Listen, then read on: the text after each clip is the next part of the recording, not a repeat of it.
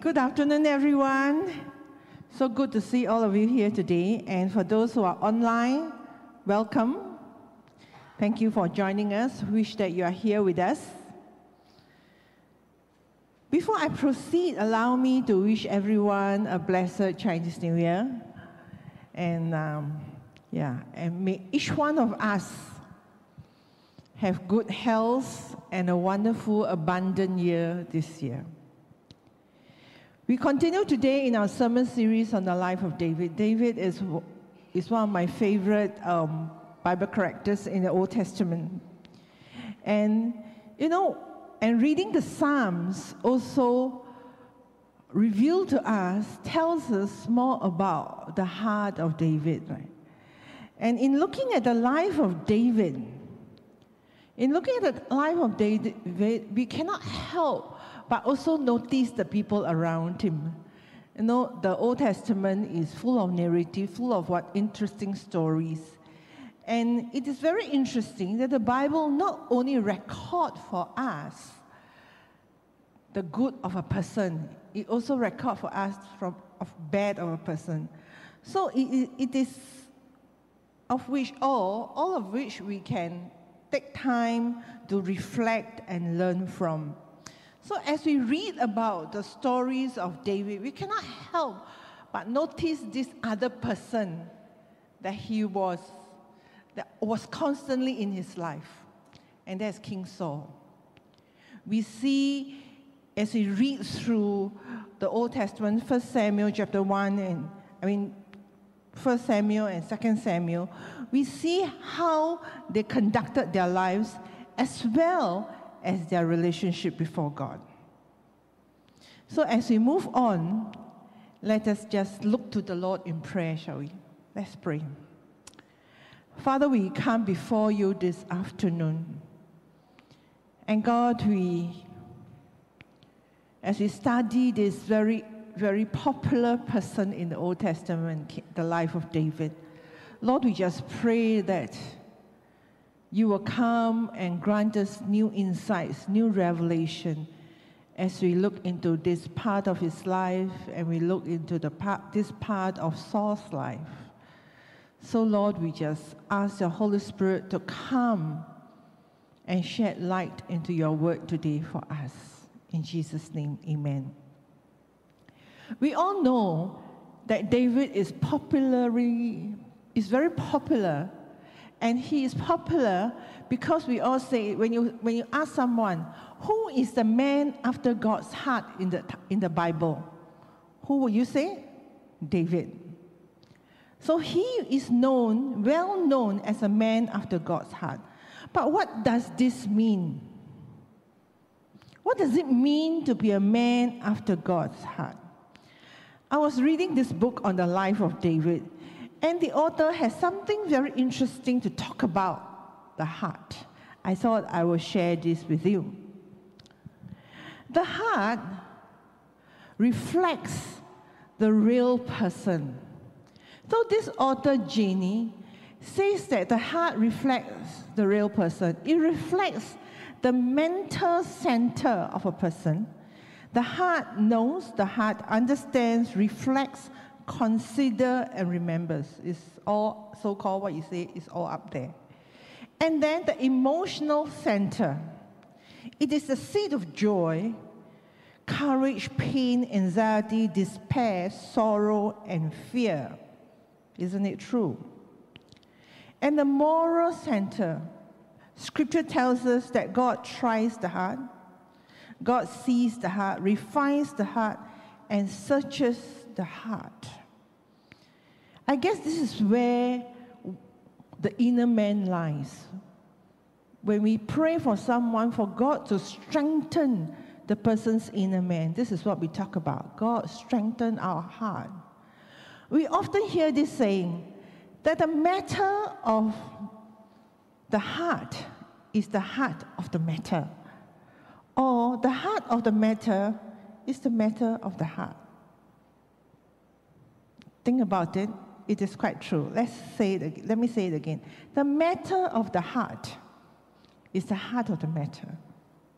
It's the core of the matter, uh, the, the heart of the matter. The, the heart of the matter is the matter of the heart. It goes both ways. So basically, a lot of things that we do and the way that we express ourselves come down to where our heart is. The matter of the heart, the heart of the matter. That's all our thoughts and feelings all begin. So think about this saying and you will find that it is true. Therefore, it is important to guard our hearts. It is important to be careful how our heart responds to situation and to the influences and the people around us. And the circumstances that often challenged us. However, we need to take heed in this verse that Jeremiah says. Jeremiah 7, verse 9 and 10, it says, The heart is deceitful above all things and desperately sick. Oh dear. Who can understand it? Here, the Lord, I, the Lord, search the heart and test the mind to give every man according to the ways, according to the fruit of his deeds. So this, this verse gives us a warning that we don't sometimes understand our heart, our own heart, and our own heart may sometimes deceive us. So it, what we feed ourselves or what we feed our heart matters. So the passage before us today, it is quite interesting to observe the heart condition of David and Saul as we read their story. So, in, in our sermon series so far, we have seen the prophet Samuel came and appoint and anoint David, the, the young shepherd boy, to be the king of Israel, to be the next king of Israel.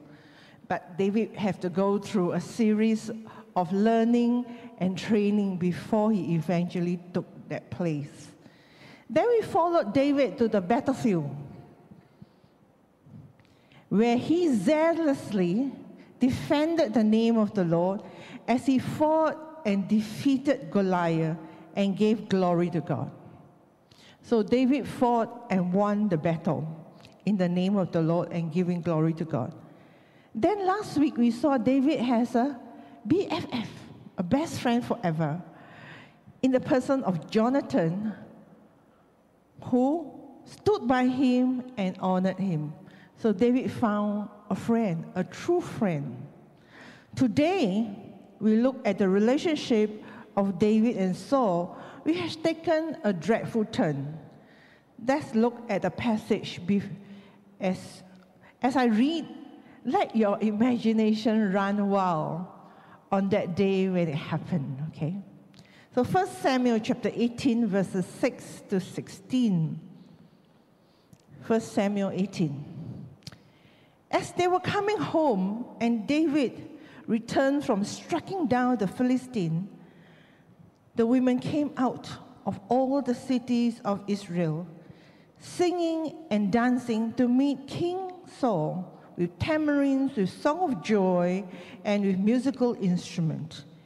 And the women sang to one another as they celebrated. Saul has struck down the thousands and David his ten thousands. And Saul was very angry. And this saying displeased him. He said, They have ascribed to David ten thousands, and to me, they have ascribed thousands. And what more can he have but a kingdom? And Saul eyed David from that day on. The next day, a harmful spirit from God rushed upon Saul, and he raved within his house whilst David was playing the lyre, and as he did day by day. Saul had a spear in his hand, and he hurled the spear, for he, for he thought, I will pin David to the wall. But David evaded him twice.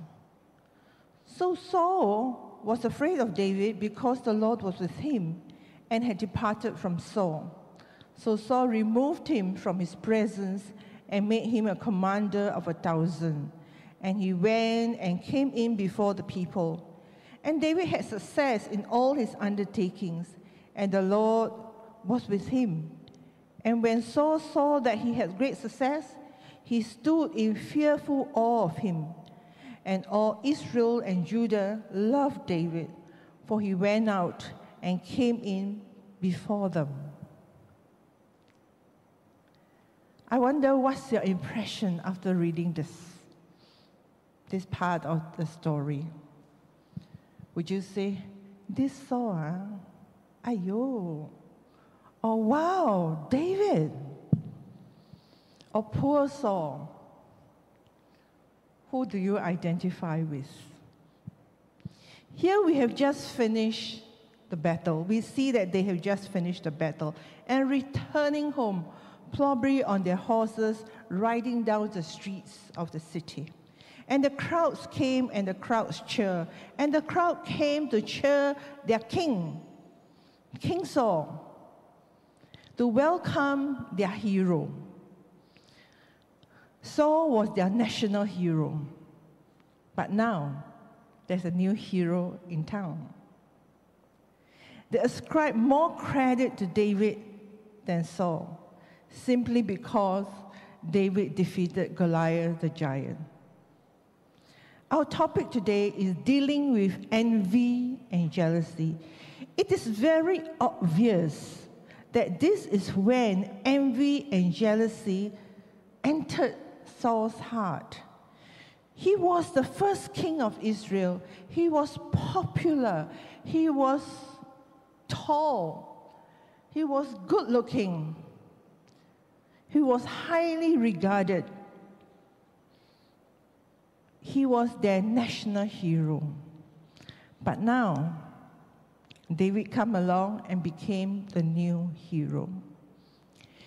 In, in his book, in the same book on the life of David, the author said this the most, the severest form of jealousy normally emerges when the popularity of one person is superseded by the popularity of another. That's what happened in Saul's case. David unintentionally challenged Saul's popularity when he slew Goliath. He was lauded for his great exploit in battle, and suddenly, Saul's popularity was replaced by David. If you were in Saul's shoe, how would you have felt at a point of time? Maybe you may have felt the same way. So both David and Saul acted according to how their heart felt. Hmm?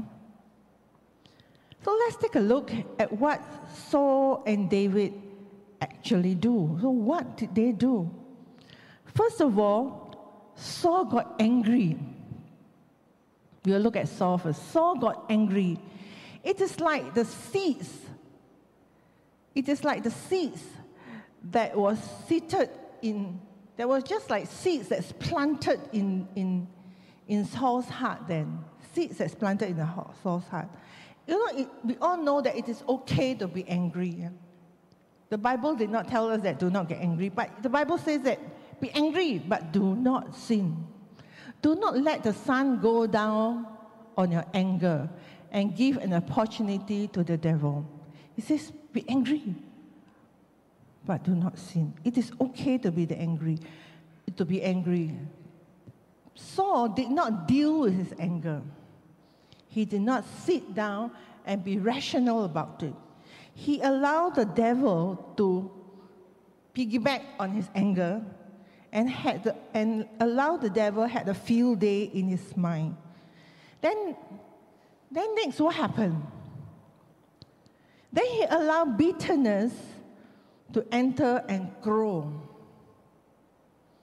And in Proverbs, Proverbs 27 has a very interesting verse to tell us. Uh.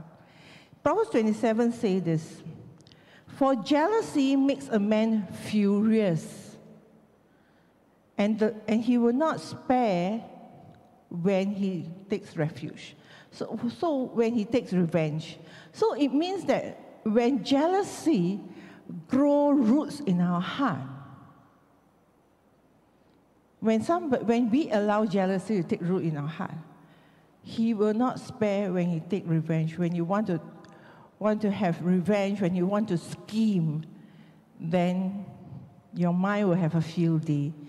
And in chapter 27, it says, Wrath is cruel, anger is overwhelming, but who can stand before jealousy? So, what it meant to say is that jealous, envy, and jealousy will cripple a person's behavior. It will cripple the way we think. We, we, we become so, you see that Saul be, lost his rational and rational thinking. He couldn't think right anymore. He has allowed envy and jealousy to so overwhelm him. And he was mastered by his envy and jealousy. And in the end, what did he do? He started to throw spear. We have the anger, we allow it to take root, and then in the end, he began to throw spear. And James chapter 3, verse 16 says, For where jealousies and selfish ambition exist, there will be disorder and every vile practice. So when we are mastered by envy and jealousy, our mind will not be very sane. We, our mind will grow mad. We will think of all kinds of schemes to get back. We will think of all kinds of st- to get back that popularity or get back, so-called, get back your position. So that's what Scripture tells us. And then what did David do? David continued to serve Paul, Saul, sorry, serve Saul faithfully. Day by day, he continued to serve Saul and played music for him. And he submitted to Saul's authority. He, he, Saul tell him to do this, he do this. And he's, when, when Saul sent him away to be a commander, he obeyed that command. He didn't say, hey, I'm supposed to replace you, no, please step aside. No. He knew that was part of his training. And he continued to trust and rely in the Lord. He continued to rely and trust in the Lord. He continued to be a worshiper before the Lord and continued to have his relationship with the Lord. And then he grew to be successful because we read just now that the Lord was with him. So that means to say that he had an ongoing relationship with the Lord.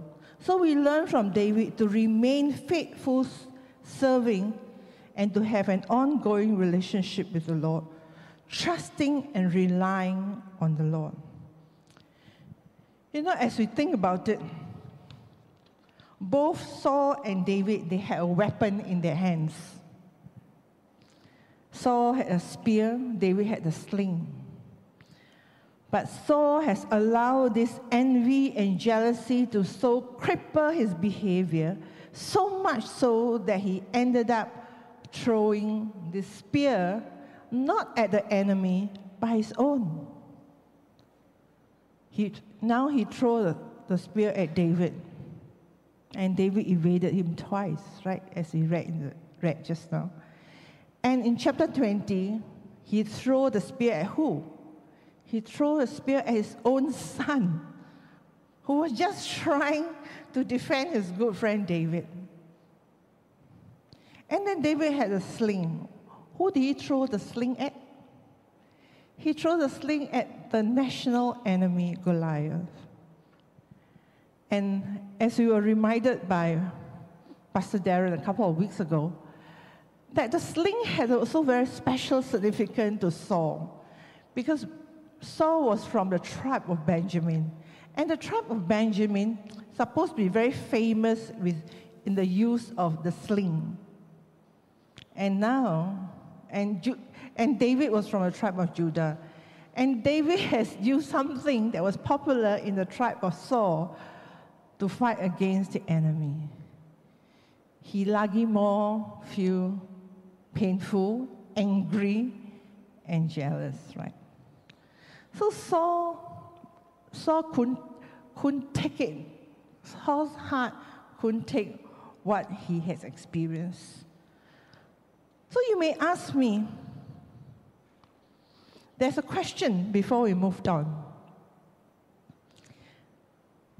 This is a question that I want to ask you.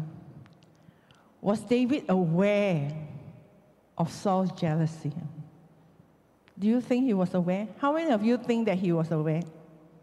No right and wrong answer. How many of you? Let me see your hand. Okay, how many of you think that he, he was not aware? Okay, half half, huh? Okay, never mind. You can argue it out in your cell group, huh? Maybe he knew. But didn't know that it would be so bad. Maybe he knew, but he didn't know it was so bad. Maybe he didn't know. He was just unintentional in what he did and think that he was just doing the country a favor. He was doing country, he was zealously trying to protect the name of the Lord. That's all he did. Then later on, when he had to run for his life, then he realized that things has gone bad with the king.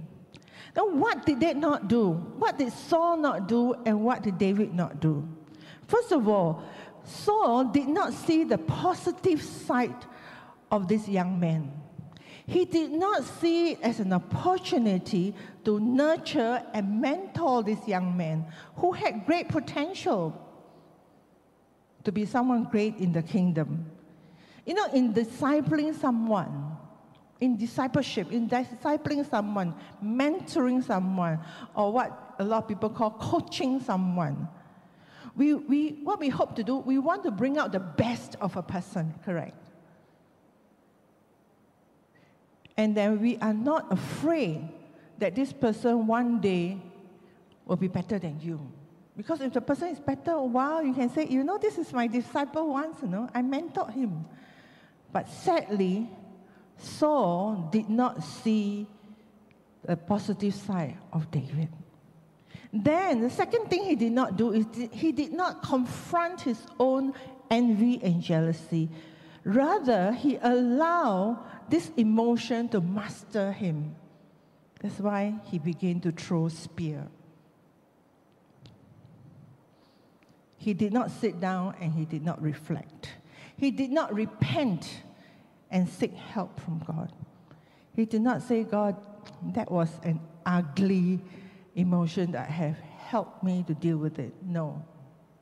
He did not repent, neither did he seek help. Then what did David do? David could have turned around and say, Hey, you old man, or hey, you, but no. He can turn around and ask Saul, Why do you do this to me? But he, no, he said no. He chose not to let success get into his head and into his heart. He chose not to do that. He could have, right? After all, he killed that giant. He chose not to be affected by Saul, but continue to serve Saul faithfully day by day. He chose not to fight against this emotional giant in Saul. This emotional giant is the envy and jealousy. He chose not to fight it. We can choose not to fight it. We can choose not to by submitting to the Lord. And he chose not to touch the Lord's anointed. In Samuel 24, we read of how this envy and jealousy and fearful Saul went in pursuit of David in the desert land and wilderness. You know, Saul has allowed his behavior to so cripple him that wherever he hear where David was, he want to go and kill him. He was trying to kill David. There were opportunities when David could have, could have easily gotten rid of Saul and, took, and take over the throne. He could have, but he chose not to. Yet David chose to recognize Saul as the Lord's anointed and did not say so. When his men told him, he said this. Let's look at David's reply. He said to his men, The Lord forbid that I should do this thing to my Lord, the Lord's anointed, to put up my hands against him, seeing he is the Lord's anointed. So let's recognize the authority that's over us, that the Lord has placed over us. And when our time comes to, to do something, so something great, our time will come. And like somebody said, now we are all entered into one university, and the University of Hard Knocks. And David was in this University of Hard Knocks. And back to our passage. Saul became afraid of David because the Lord was with him and had departed from Saul. So Saul removed him from his presence and made him a commander of a thousand. And he went out and came in before the people. And David had success in all his undertakings, for the Lord was with him. And the Lord and the Saul saw that, the, that he had great success. He stood in fearful awe of him. All Israel and Judah loved David, for he went out and came in before them. Saul was trying to do something ugly to David by so called making him in charge of a small group of people. But the Lord was with him. He was successful because the Lord was with him. He went out, he went, scripture says that he went out and came in before the people. He, he must have become a very popular guy go around, shake hands, say hello to people, and he became a popular guy, and the Lord was with him throughout. Then, as a result, what happened? As a result, Saul became more fearful. He says Saul became more fearful of David's success. And not only he became more fearful, he continued to want to throw his spear. There's a book that I read, it's called Saul the Spear Throwing King. He was more fearful because he did not, he could not handle his own position and his popularity that has now been threatened. And that David was getting more popular, knowing that the Lord was with David and the Lord has left him, left Saul. So he couldn't handle them. So he became more fearful. At this point, if he has repented, I'm sure things would have been different. But David became more successful and probably more popular because the Lord was with him. So, what can we learn from here?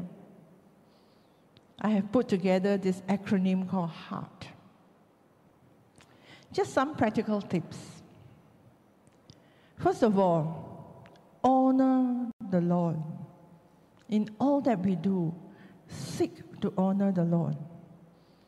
The Great Commandment tells us to love the Lord with all our heart, all our mind, all our soul, and all our strength. We need to honor the Lord above all else in everything that we do then enjoy and embrace what we have. If someone is more popular and more skillful, praise the Lord that there's somebody like this and tap on their expertise. Not get jealous, huh? Don't let it get into your heart. They always value the potential in others. I, I, I've been a worship leader for many years, and those music, musicians I work with know that I cannot play the piano, I cannot play the guitar. They say learn, I say never mind. You play and I sing. Let's work as a team. It's okay. So always value the potential in others.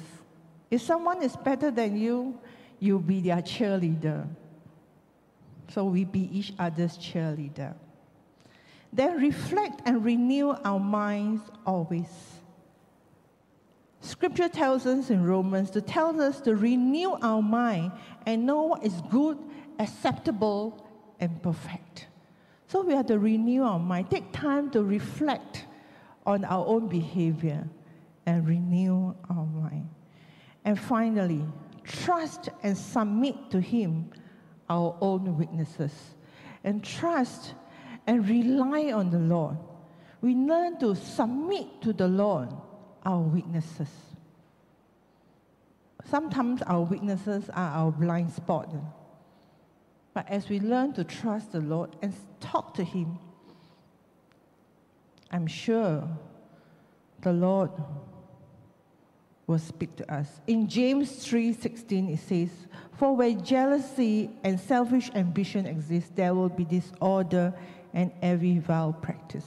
We don't want to do that, but instead we want to trust the Lord. We want to honor the Lord. We want to enjoy what we have. We want to value, always value the potential of others. We want to take our time to reflect, and we take our time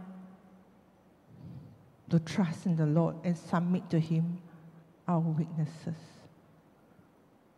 Will you do that today?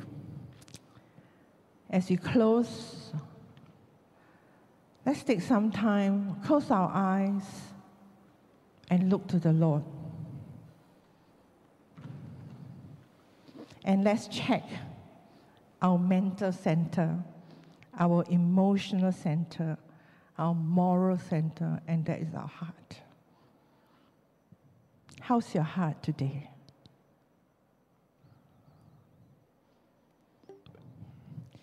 Is there an emotional giant that you are dealing with, that you are facing today? If there is, let's submit to the Lord allow the power of God's love to so consume us and change us to be more like Him. Father, we come before you this afternoon. You know us more than anyone else. You say in your word that the heart matters to you. You sees our heart the Lord sees each one of our hearts. And God, we ask that you search our hearts today.